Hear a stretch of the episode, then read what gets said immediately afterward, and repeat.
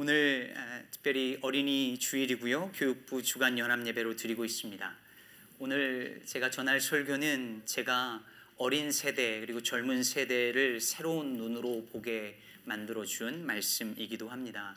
저 여러분에게 동일한 은혜가 있기를 바랍니다.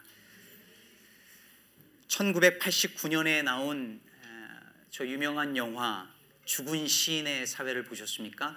혹시 포스터 보시면 생각날 텐데 제 인생 영화 10개를 뽑으라면 꼭 들어가는 영화이기도 합니다. 이 영화의 스토리는 1959년 뉴 잉글랜드 버몬트에 있는 boarding school 웰튼 아카데미에 존 키팅이라는 English teacher가 부임하면서 시작됩니다. 웰튼 아카데미는 명문 사립 학교였어요. All male 그리고 엘리트 프랩 스쿨이었는데 학생들 모두 다 최고의 교육을 받으면서 아이비 리그 학교를 꿈꾸고 있는 학생들이었어요. 그런데 거기 새로운 선생님이 부임했는데 바로 키팅 이 선생님. 이 선생님은 뭔가 좀 달랐습니다. 전통적이지 않은 티칭 방법 그러니까 unorthodox teaching method에 다 사람들이 학생들이 놀라는데 예를 들면 이런 거예요. 책상에 저렇게 올라가죠. 그리고 자기만 올라가는 게 아니라 학생들도 올라가게 합니다. 게다가 학생들이 시, 포추리를 배우는데 시를 설명하는 텍스트북을 찢어버리라 그래요. 시를 이렇게 공식화해서 포뮬라해서 시스테마이즈해서 시의 점수를 매겨서 측정하는 도식을 excrement 이건 똥이다 그러면서 찢으라고 합니다. 애들은 똥 얘기가 나오면 그렇게 좋아해요. 이건 똥이다 그러면서 찢으라는데 학생들이 주저하면서 이렇게 텍스트북을 찢어요. 근데 그 중에 이 캐머런이라는 학생은 찢으면서 할 수 없어서 자를 대고 이렇게 그런 학생들이 있죠. 근데 바로 이 캐머런이 나중에 키팅 선생을 비추웨이 배신하죠. 키팅이 학생들에게 한 아주 유명한 대사가 있습니다. Carpe diem 라틴어로 때를 놓치지 마라. Seize the day라는 뜻입니다. 키팅 선생님은 이 학생들이 이 소중한 시절을 좋은 대학, 좋은 잡, 인생의 성공을 쫓는 그 욕망, 그것을 따라 살지 말고 참된 가치를 찾기 위해 쓰라고 가르칩니다. 정말 인생에 중요한 것은 love, romance, beauty and poetry 같은 것들이라고 가르칩니다. 그러면서 또 하나의 유명한 대사가 나와요. We don't read and write poetry because it's cute. We read and write poetry because we are members of the human race. And the human race is filled with passion and medicine, law, business, engineering. These are noble pursuits and necessary to sustain life. But poetry, beauty, romance, love, these are what we stay alive for. 우리가 시를 읽고 쓰는 것은 우리가 인류의 일원이기 때문이고 의학, 법학, 경영학, 공학 이런 것들은 인류의 삶을 유지시켜주는 수단이지만 시, 아름다움, 낭만 이런 것들은 우리가 살아가는 이유이고 삶의 목적이다 이렇게 가르칩니다. 학생들은 이런 선생님을 향하여서 키팅을 향하여서 O Captain, my Captain이라고 부르면서 죽은 시인의 사회 Dead Poets Society를 결성하죠. 그러면서 이 학교의 전통적인 가르침과는 뭔가 차이가 있는 이 키팅 선생님의 가르침에 열광을 합니다. 근데 학교는 좋아했을까요? 선생님이 이 키팅 학교 선생님들과 교장 선생님이 이 키팅 선생님을 싫어하죠. 그래서 이 그 죽은 시인의 사회라는 이 그룹에 대해서 탄압을 시작합니다. 이 과정에서 닐 페리라고 하는 학생이 의사가 되기를 원하는 아버지 뜻 과 달리 연극을 하고 싶어 하는데 아버지가 반대해서 결국은 권총으로 자살을 하고 맙니다. 이 사건으로 키팅 선생이 학교를 떠나게 되는데 그 떠나는 날 그 학생들 중에서 가장 소심했던 타드라는 학생이 영화 보신 분들 기억하십니까? 책상 위로 탁 올라가죠. 그러자 학생들이 같이 따라서 저렇게 올라섭니다. 교장 선생님이 난리가 났죠. 학, 책상에 학생들이 어떻게 올라가냐 막 난리가 난 거예요. 저는 저 장면을 볼 때마다 코끝이 찡해지고 영화를 볼 때마다 저 장면에서 이렇게 눈물이 납니다. 이 명작을 아직 안 보신 분들이 있다면 꼭 보시기를 바랍니다. 제가 뉴저지에 있을 때 섬기던 교회에서 한국 학교가 있었는데 한글 학교가 있었는데 거기서 시 낭송 대회를 했습니다. 여기서 태어나고 여기서 자란 아이들이 한국 시를 낭송을 하는 거예요. 어떤 시를 가장 많이 낭송했을까요? 제일 유명한 시. 한국 사람이라면 누구나 아는 윤동주의 서시를 하늘을 우러러 한 점 부끄러움이 없기를 아이들이 그걸 제일 많이 낭송했어요. 근데 여러분 이 서시가 언제 쓰여진 시인지 아십니까? 1941년 작품입니다. 그러니까 78년 전 78 years ago에 만들어진 시예요. 그러니까 이때 우리 아이들이 이 시를 낭송할 때에 무슨 일이 일어나냐면 무려 78 years의 그 갭을 뛰어넘는 거죠. 다시 말해 윤동주의 서시가 78년 전 아직도 일제 강점기의 한국인들과 지금 2019년을 미국에서 살고 있는 우리 아이들을 어떻게 해주는 거냐면 connect 연결해 주는 겁니다. 저는 이게 바로 키팅 선생님이 학생들에게 시를 가르쳐 주었던 이유라고 생각합니다. 오래된 시를 읽을 때 우리는 과거와 연결이 돼요.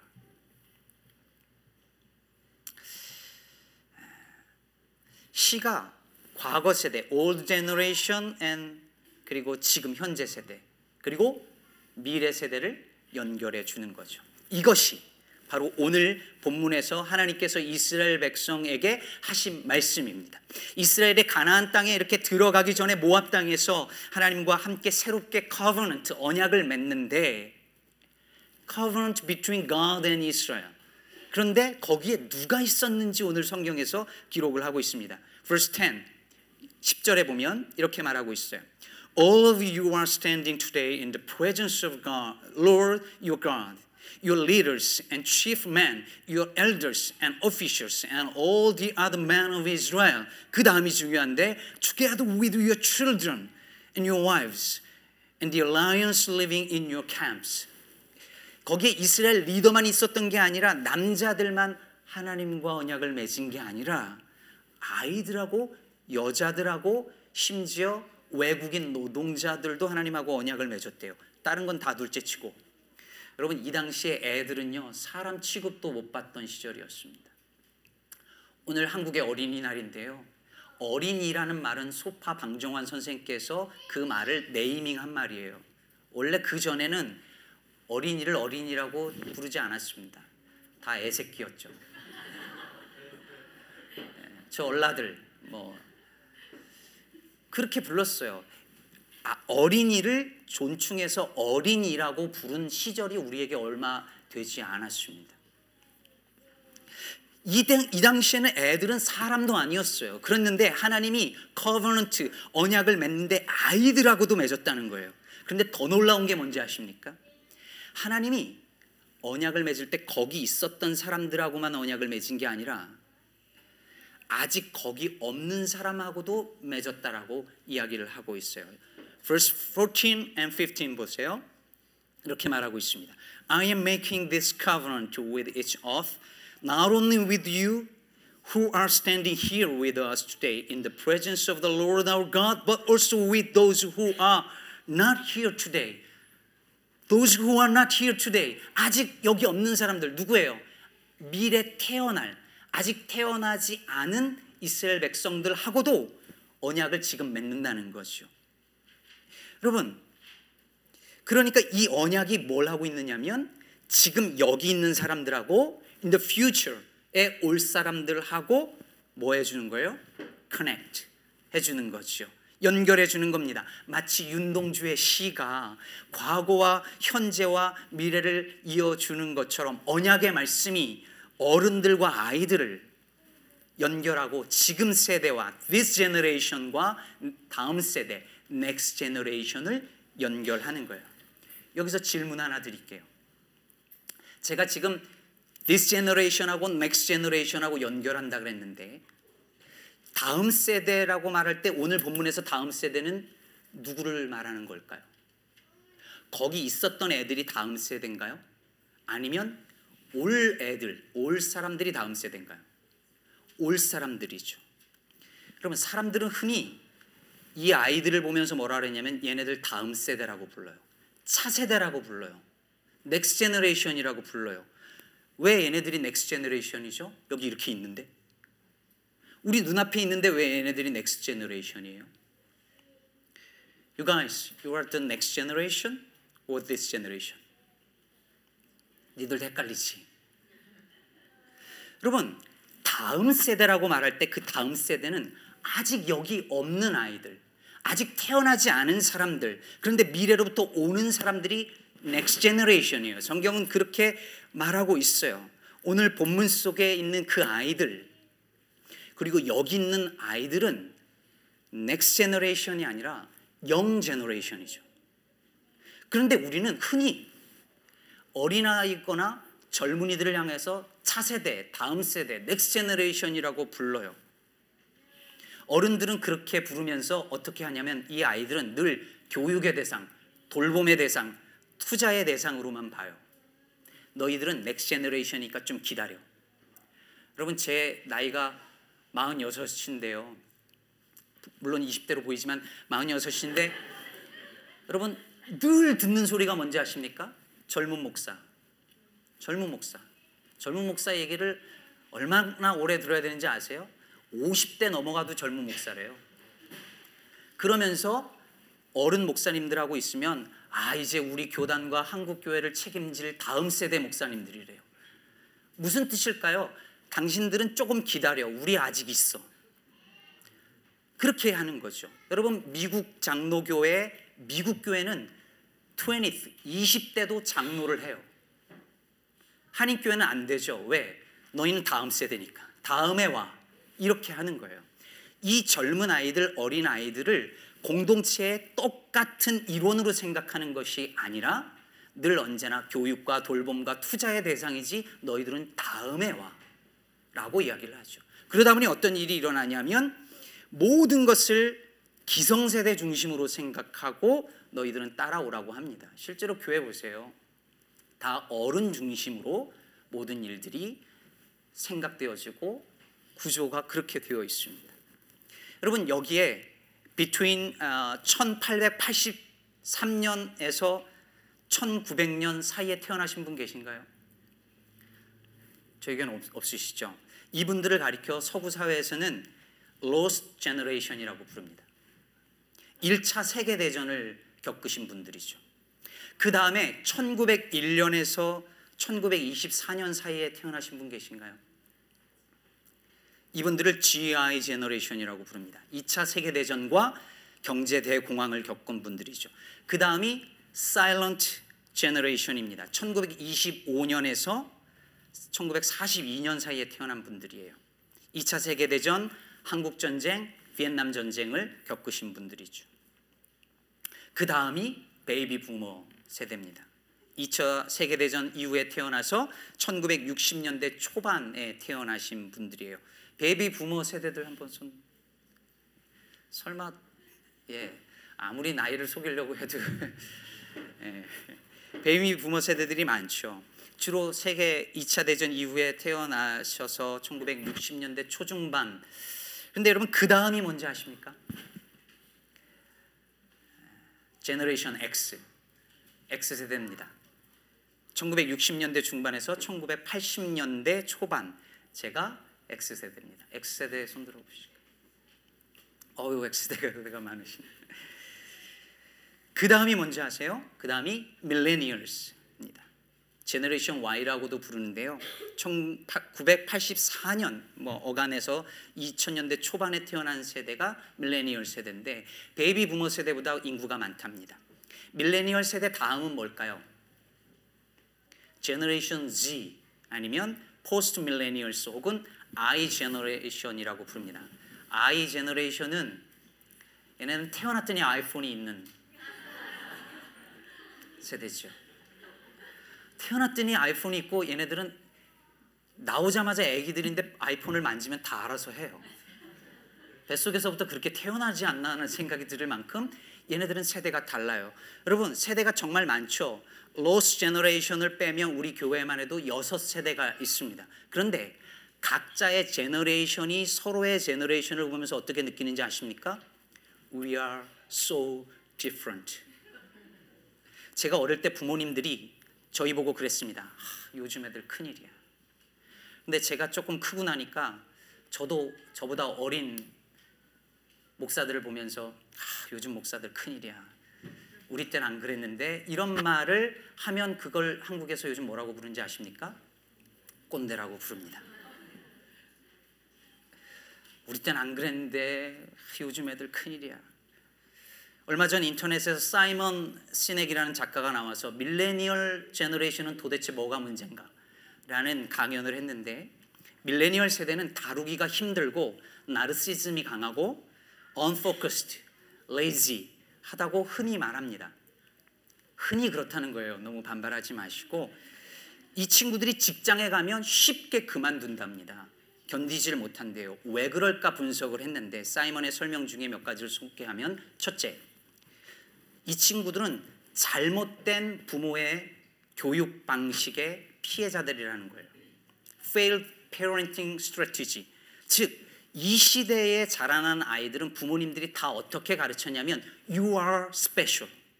그래서 잘 못해도 잘했어. 이렇게 가르치는 게 좋은 것이라고 배웠어요. 칭찬을 많이 해주면 아이들이 좋다고 칭찬은 고래도 춤추게 한다고 칭찬을 많이 해주고 학교 성적 C, D 받아와도 더 잘했어 라고 가르쳐 줘서 그걸 배우고 자란 아이들이 직장에 갔는데 잘 못하는데 직장에선 잘못한 건 잘못했다고 하거든요. 견디질 못하는 거죠. 그러니 쉽게 그만둡니다. 또 하나의 문제는 이 친구들은 태어나고 자라면서부터 인터넷, 소셜 미디어를 경험하면서 자랍니다. 페이스북, 인스타그램, 트위터, 아이폰의 세상에서 자랐어요. 여러분, 이런 소셜 미디어에서 글을 포스팅하면 친구들이 like를 눌러주거나 reply를 해줍니다. 그럴 때 우리 뇌에 도파민이라고 하는 화학 물질이 나오는데 그것이 기분을 좋게 하는 화학 물질이랍니다. 친구들이 이 친구들은 외롭거나 심심하면 무조건 폰을 켜고 왔나 안 왔나를 보죠. like가 와 있거나 reply가 와 있으면 뇌에 도파민이 발생을 하는데 이 도파민이 우리가 담배나 우리가 아니라 어떤 사람들이 담배를 피우거나 술을 먹을 때 drug를 할 때 생기는 화학 물질하고 같은 것이랍니다. 여러분 보세요. 이 세대 아이들은 지금 이 아이들은 우리하고 so different 정말 다른 세대예요. 영 제너레이션은 여러분 next generation이 아니라 different generation이에요. 다음 세대가 아니라 다른 세대입니다. 그러니 아직 태어나지 않은 세대들은 얼마나 다를까요? 얘네들이 분명히 나중에 그럴 거예요. 아, 요즘 애들 큰일이야. 얘네들 그렇게 말할 시절이 올 거예요. 얼마나 다를까요? 그런데 여러분, 그래서 걱정인가요? 젊은 세대가 우리와 달라서 걱정이고 다음 세대가 지금 세대와 너무 달라서 걱정이신가요? 아니요. 세대가 다른 건 너무 당연합니다. 과거에도 세대들은 계속 달랐고 지금도 다르고 앞으로도 다를 거예요. 진짜 문제는 뭐냐면 세대 간의 갭, generational gap, 그 difference가 진짜 문제가 아니라 그 옛 세대와 젊은 세대, this generation과 next generation이 무엇으로 connect, 연결되느냐가 문제입니다. 테크놀로지가 그걸 연결해 줄까요? 아니요. 못합니다. 계속 변하니까요. 돈과 명예가 연결해 줄까요? 못합니다. 그건 있다가도 없어지는 거니까요. 오직 어제도 있었고 오늘도 있었고 내일도 있을 것 그것만이 우리를 연결해 줍니다. 그것이 무엇이냐면 오늘 본문에서 기록하는 것처럼 this covenant, the word of God 하나님의 말씀 과거에도 있었고 지금도 있었고 앞으로 영원히 있을 하나님의 말씀만이 우리의 세대를 연결해 주는 유일한 길이라고 하는 것입니다. Old generation, young generation, this generation, next generation을 오직 하나님의 말씀이 연결해 줍니다. 사사기 2장에 보면 이런 말씀이 나옵니다. 그 세대의 사람도 다 그 조상들에게로 돌아갔고 그 후에 일어난 다른 세대는 여호와를 알지 못하며 여호와께서 이스라엘을 위하여 행하신 일도 알지 못하였더라. 여러분 보세요. 여러분 그 후에 일어난 세대를 next generation이라고 안 하고 영어로 뭐라고 부릅니까? another generation이라고 부릅니다. 한국말로 그냥 다른 세대라고 해서 이걸 different generation이라고 이해하면 곤란합니다. 여러분 왜 another generation이었을까요? 하나님을 모르는 세대이기 때문에 그렇습니다. 이 세대는 그냥 different generation이 아니라 하나님과 하나님의 말씀을 모르기 때문에 totally different, another generation이었던 것이죠. 완전히 다른 새로운 종류의 세대가 되어버렸습니다. 사랑하는 여러분, 크리스천들에게 있어서 우리를 정말 서로 다른 세대로 만드는 것은 테크놀로지가 아니고 인터넷도 아니고 여러분 로봇도 아닙니다. 믿음 그것의 유무입니다. 예수 그리스도를 믿는 믿음이 우리를 연결해 준다면 세대가 different 할 수 있지만 어나더 제너레이션이 되는 것은 막을 수 있습니다. 그러나 믿음이 단절된다면 우리는 전혀 다른 another generation을 맞이하게 될 것입니다. 우리 어린아이들을 우리 젊은이들을 아, 얘네들은 우리와 달라라고 하는 것 여러분 그건 인정하셔야 합니다. 그러나 그들 안에 우리 아이들 안에 하나님의 말씀이 없고 주님을 향한 믿음이 없는 순간 완전히 another generation을 경험하게 될 거라는 사실이 가장 두려운 일인 것입니다. 제 아들과 제 아들이 네살 때쯤에 자전거를 타고 아들 친구 집에 간 적이 있었어요. 가깝다고 생각하고 출발했는데 너무 멀었어요. 중간쯤 됐는데 돌아갈 수도 없고 계속 갈 수도 없고 애는 너무 힘들어하고 어쩔 줄 몰라고 하고 있는데 지나가던 차가 탁 서요. 가만 보니까 제 아들 친구 아빠예요. 태워줘서 그 집까지 갔어요. 그냥 있을 수 있는 일인데 제 아이는 그걸 계속 기억하고 가끔 말해요. 왜 그러냐면 아빠와 경험한 특별한 special experience였으니까. 여러분 저는 가정에서 부모와 자식 간에 교회에서 어른 사이에 이렇게 공통의 공동의 경험이 많아야 한다고 믿습니다. 제가 아이를 가진 부모님들한테 가끔 말해요. 아빠하고 아들, 엄마하고 딸 둘만의 여행을 자주 다니라고. 저도 잘 못했지만 여러분 함께 여행을 하고 함께 성경을 읽고 함께 같은 찬양을 오늘처럼 부르고 함께 같이 예배를 하고 함께 성찬을 먹고 마시는 동안에 이런 공통의 경험이 우리를 연결해 줍니다. 여러분 집에서 같이 밥을 먹죠. 그래서 가족을 뭐라고 불러요? 식구, 입이 같다는 거잖아요. 여러분 우리가 하나님의 같은 말씀을 듣고 같이 성찬을 나눌 때 우리가 진짜 식구가 될 줄로 믿습니다. 죽은 시인의 사회에 나오는 키팅과 이 제자들 이 관계는요. 사실 예수님과 제자들의 관계와 굉장히 비슷합니다. 여러분 영화를 못 보셨거나 다시 보시는 분들은 그 눈으로 보세요. 영화가 그걸 의도한 것 같습니다. 키팅 선생님을 향해서 학생들이 O Captain, My Captain이라고 부르는 것은 오 주여, 나의 주여라고 제자들이 예수님을 부르는 것과 비슷합니다. Carpe diem, 세월을 아끼라는 말은 하나님 나라가 가까이 왔다라는 말과 같습니다. textbook을 찢는 장면은 예수님이 바리새인들의 율법주의를 무너뜨리고 성전을 뒤엎으시는 모습을 연상시키죠. 예수님과 제자들이 박해를 받은 것처럼 키팅과 제자들도 탄압을 받습니다. 배신자가 있었고 제자들은 도망가지요. 그리고 예수님을 예수님이 떠나셨듯 키팅도 떠납니다. 그런데 여러분 이 영화의 마지막에서 보듯이 키팅 선생님이 가르쳐 준 그 가르침과 시가 학생들과 그 선생님을 계속해서 이어줍니다. 예수님의 말씀이 우리와 그분을 연결해 주는 것처럼 말입니다. 사랑하는 여러분, 세대가 아무리 달라도 하나님의 말씀이 우리와 그들을 연결해 주기만 한다면 괜찮습니다. 그러나 이 영제너레이션 그리고 이 어린 자녀 세대들 안에 하나님의 말씀이 사라지는 순간에 여러분 우리는 정말 한 가족, 한 영적인 그리고 주님 안에서의 가족을 가정을 만들어낼 수 없을 것입니다. 오늘 어린이 주일을 맞이하여 사랑하는 성도 여러분께 부탁을 드립니다.